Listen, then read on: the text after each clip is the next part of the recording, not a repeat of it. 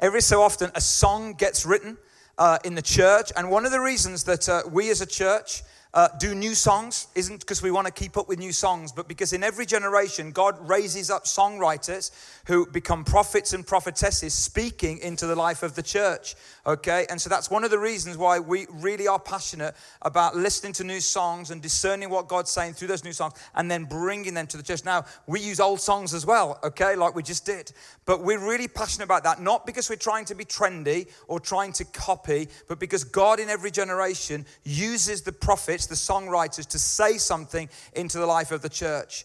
And uh, Hillsong, uh, one of the, the, the maybe one of the leading uh, kind of schools, churches across the, uh, across the world, bringing some new songs in. And this song called So Will I is an amazing song. And uh, before we sing it tonight, and we're going to spend some time singing it, and you're going to see some amazing visuals as, as the guys uh, sing it uh, with us tonight. I want to talk into it, okay? Because it's one of those songs that you can't just kind of leap out there. It needs a little bit of explanation. And then as we introduce it into the life of the church, I believe it, that God's going to really use it to speak into so many different situations.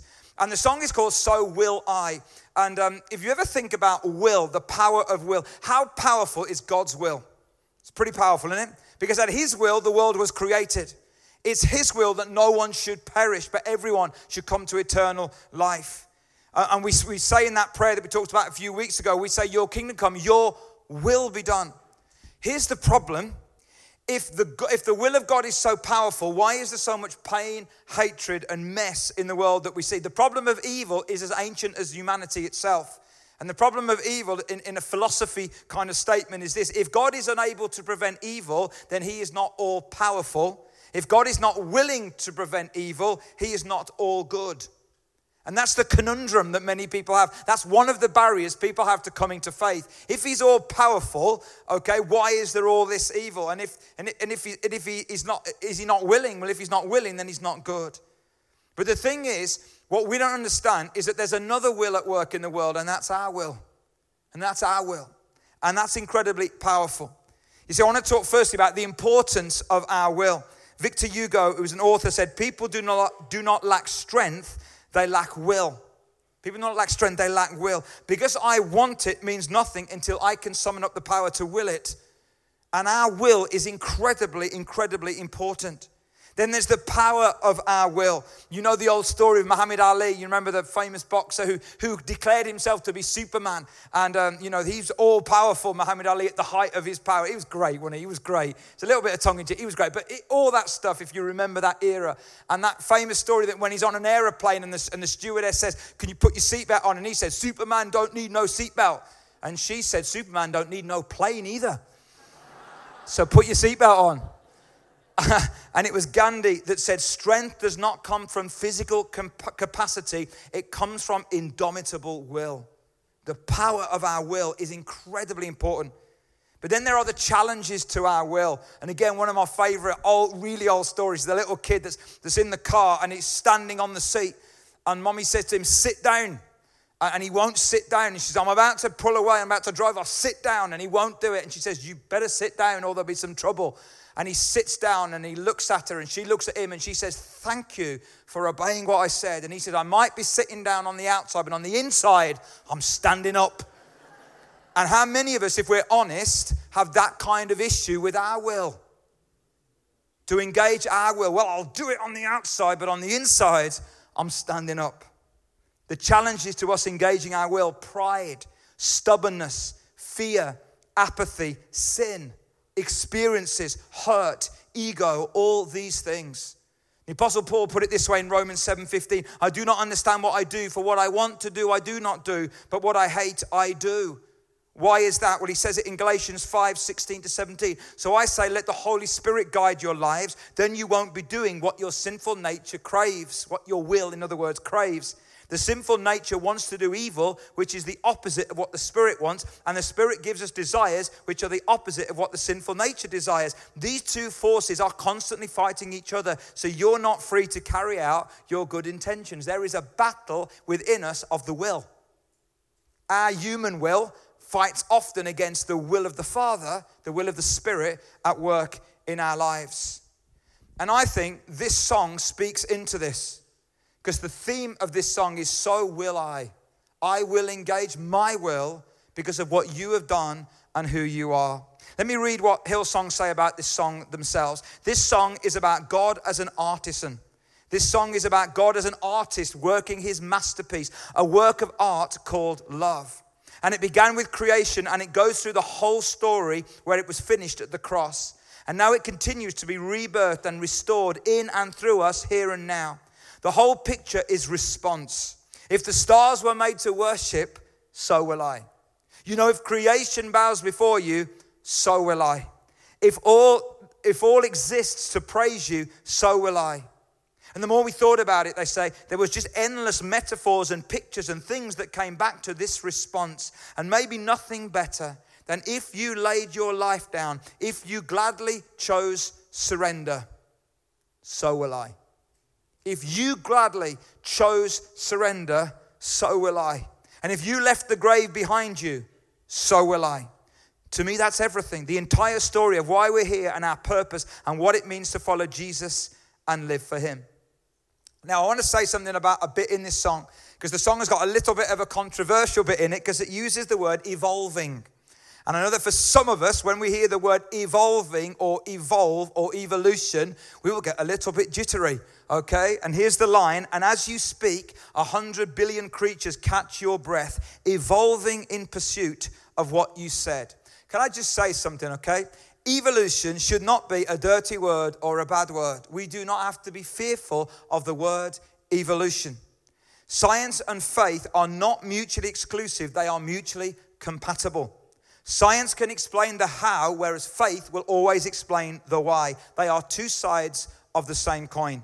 Francis Collins, who is a, a, head of the Human Genome Project and a believer, he said, The God of the Bible is also the God of the genome. God can be found in the cathedral or in the laboratory.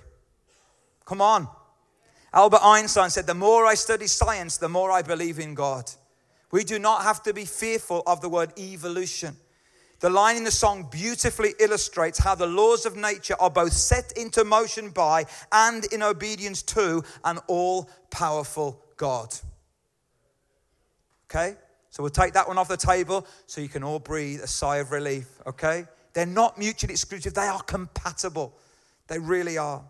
And there are four I will responses that I want to draw out of the song, and then I want to invite you to sing it and to respond to God through this song. The first one, maybe, maybe the big one, really, in one sense, is I will worship. I will. You see, worship is an act of the will. It's an act of the will. And, and, and, some of the lines in the song if the stars were made to worship, if the mountains bow in reverence, if the oceans cry out your greatness, if the rocks cry out in silence, so will I.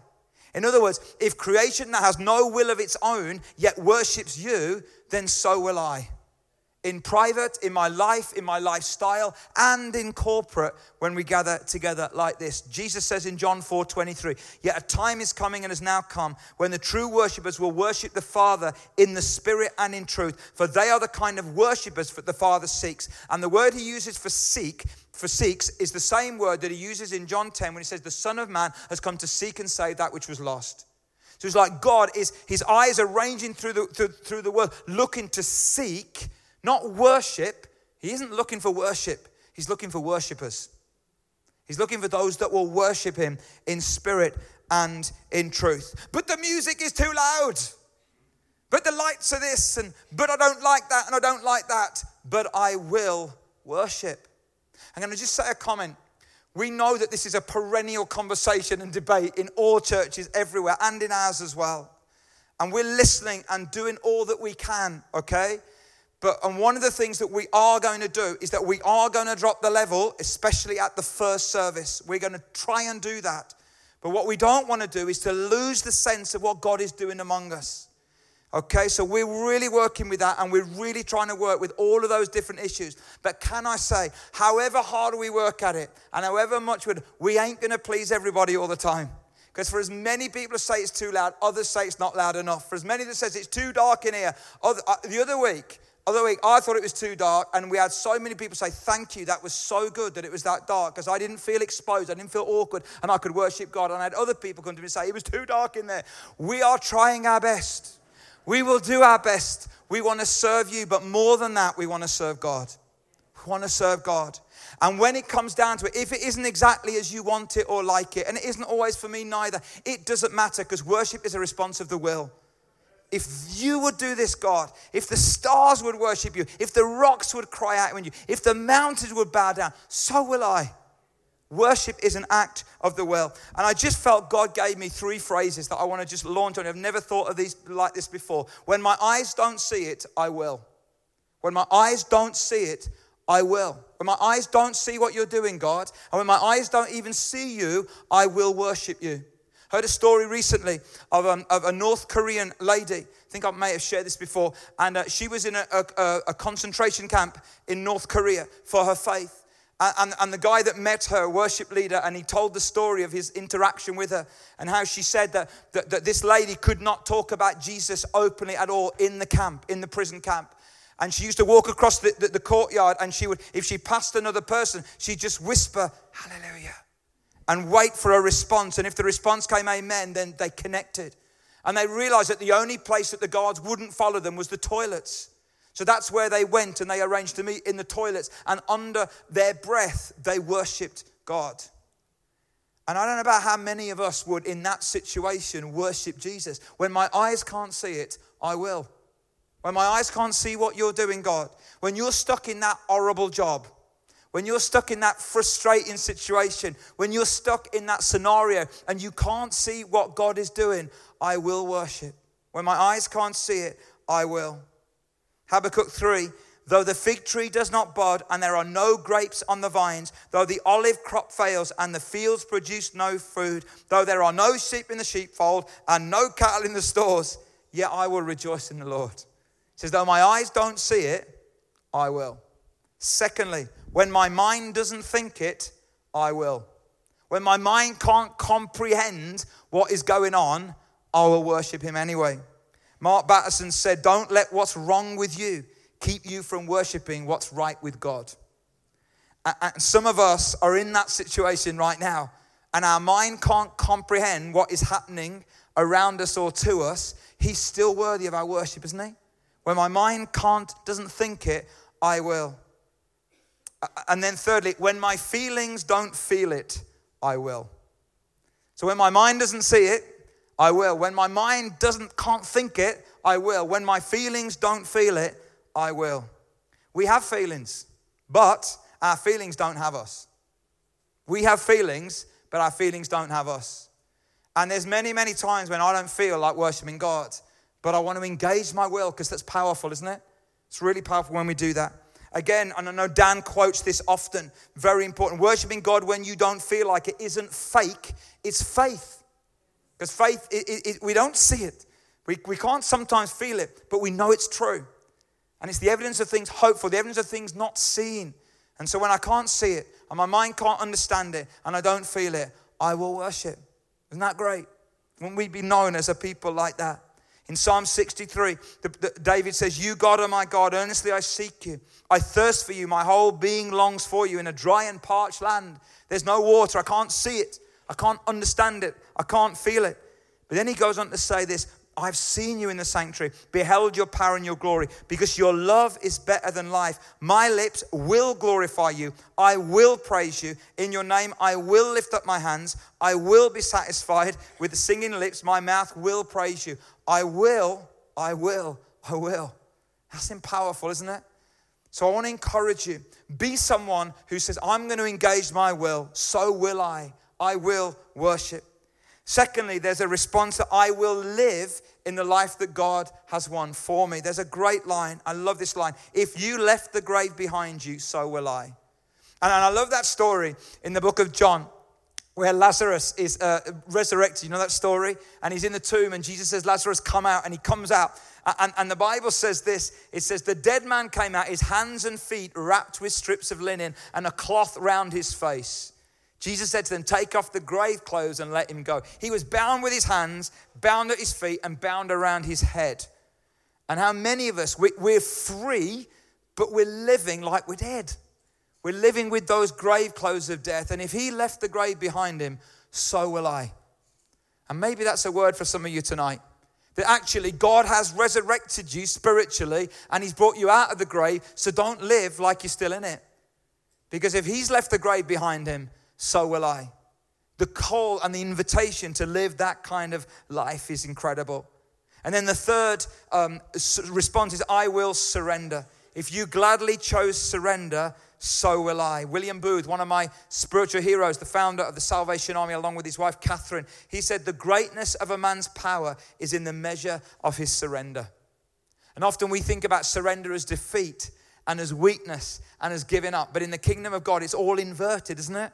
So when we surrender, that is the ultimate. We're saying, God, it's all about you. It's not about me. The Methodist covenant prayer that many of you will know I am no longer my own, but yours.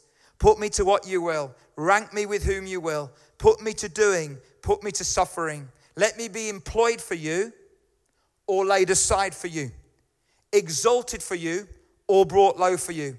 Let me be full. Let me be empty. Let me have all things, let me have nothing. I freely and wholeheartedly yield all things to your pleasure and disposal. And now, glorious and blessed God, Father, Son, and Holy Spirit, you are mine and I am yours. So be it. And the covenant now made on earth, let it be ratified in heaven. That level of surrender. If you gladly chose surrender, so will I. But I don't know about you, but when it comes to surrender, that's when my will rises up and I don't want to do it. Is it only me like that? But actually saying, Oh no, God, you gladly chose surrender, so will I. You gladly chose that path, so will I. That's the response. And then the final response I will love the people that God loves. And there is an incredible uh, set of lines in, in this song. It says this I can see your heart 8 billion different ways. What an incredible lyric. That's referring to 8 billion people on the planet. I can see your heart 8 billion different ways. Every precious one, a child, you died to save. If you gave your life to love them, so will I. There is nobody on planet Earth that God didn't give his life for. That's hard for us, isn't it? When we think about some of the people in our world, some of the people that we read about, that we watch, that we see, that we experience, that we encounter, that are our managers or our bosses. Do you know what I mean? To actually believe that God died for them. And it shows his heart 8 billion different ways. Oscar Wilde once said, Come over here and sit next to me. I'm dying to tell you all about myself. And I wonder how many of us are actually like that. You know, someone I heard someone say this recently if God answered the prayers you were praying, whose world would be changed apart from your own? And I wonder if God actually shows his heart 8 billion different ways, do we show our heart by the prayers that we pray and by the people that we reach out to and by the lives that we try to touch for him? I shared this story recently about D.L. Moody that I discovered this story just a few weeks ago. Um, D.L. Moody was a, a famous evangelist that saw thousands of people become Christians at big events. But he prayed that uh, he prayed for a hundred people by name that he knew to come to faith in his lifetime. So personal witness. At, at his funeral, 96 of those 100 had come to faith. At his funeral, the other four gave their lives to Jesus. And when I read that story, I thought, wow, that is so, so incredible. And then as I was preparing this, and I was sat in my chair um, that's in our lounge, my kind of prayer chair, and I was just sitting in this, and I thought, you know, if 300 of us, 300 of us, okay, saw one person come to faith in the next year, that'd be 600 people. If those 600 did that the next year, that would be 1,200 people by 2020. If that rate continued over the next five years, it's nearly 40,000 people. Oh, yeah, it's maths. But it's one person reaching one person. And that one person reaching another person. And everyone doing that on a consistent basis. Couldn't that be incredible? If you showed your heart 8 billion different ways, every precious one, a child you died to save, if you gave your life to love them, so will I. I want to invite the band to come back up. The wish is not enough, we have to will it. And you know, can I just say to you just a couple of other things off the cuff here? If you want this church to be more loving, will it. Don't wish it, will it by saying, So will I. If you want this church to be more evangelistic, don't just wish it, will it by saying, So will I. If you want us as a community to impact more and more communities around us, don't just ask someone else to do it. Say, God, here am I. I will. Because it's not through our wish, it's through our will that we engage with the will of God. Let's stand together. Let's stand. And as we come to sing this song and to worship Him, I want to ask you a question tonight. How's your will? How's your will? He's done all this for us. Our response has to be, So will I. So will I. Let's pray. Father, we thank you for your incredible goodness to us. Lord, it's been a great evening already. We've sensed your presence, Lord. We've celebrated what you've done. But Lord, now as we come around this song that's been written, God, as I believe, is a prophetic song to the church across the world with so much richness and so much vivid metaphor and imagery. God, I pray that we'll go right through that and that, that it won't just touch us in our senses, but it will touch us at our will. And Lord, I pray, God, that as we sing some of these lines to you tonight, that something will happen in our will. God, I believe there are people here and, and we're struggling to worship you because we can't see you. We can't understand you. We can't feel you. But God, I pray that tonight we would engage our will. Some of us are struggling to leave the grave behind. We're struggling to leave the grave clothes behind. But God, because you chose to do it, so will we.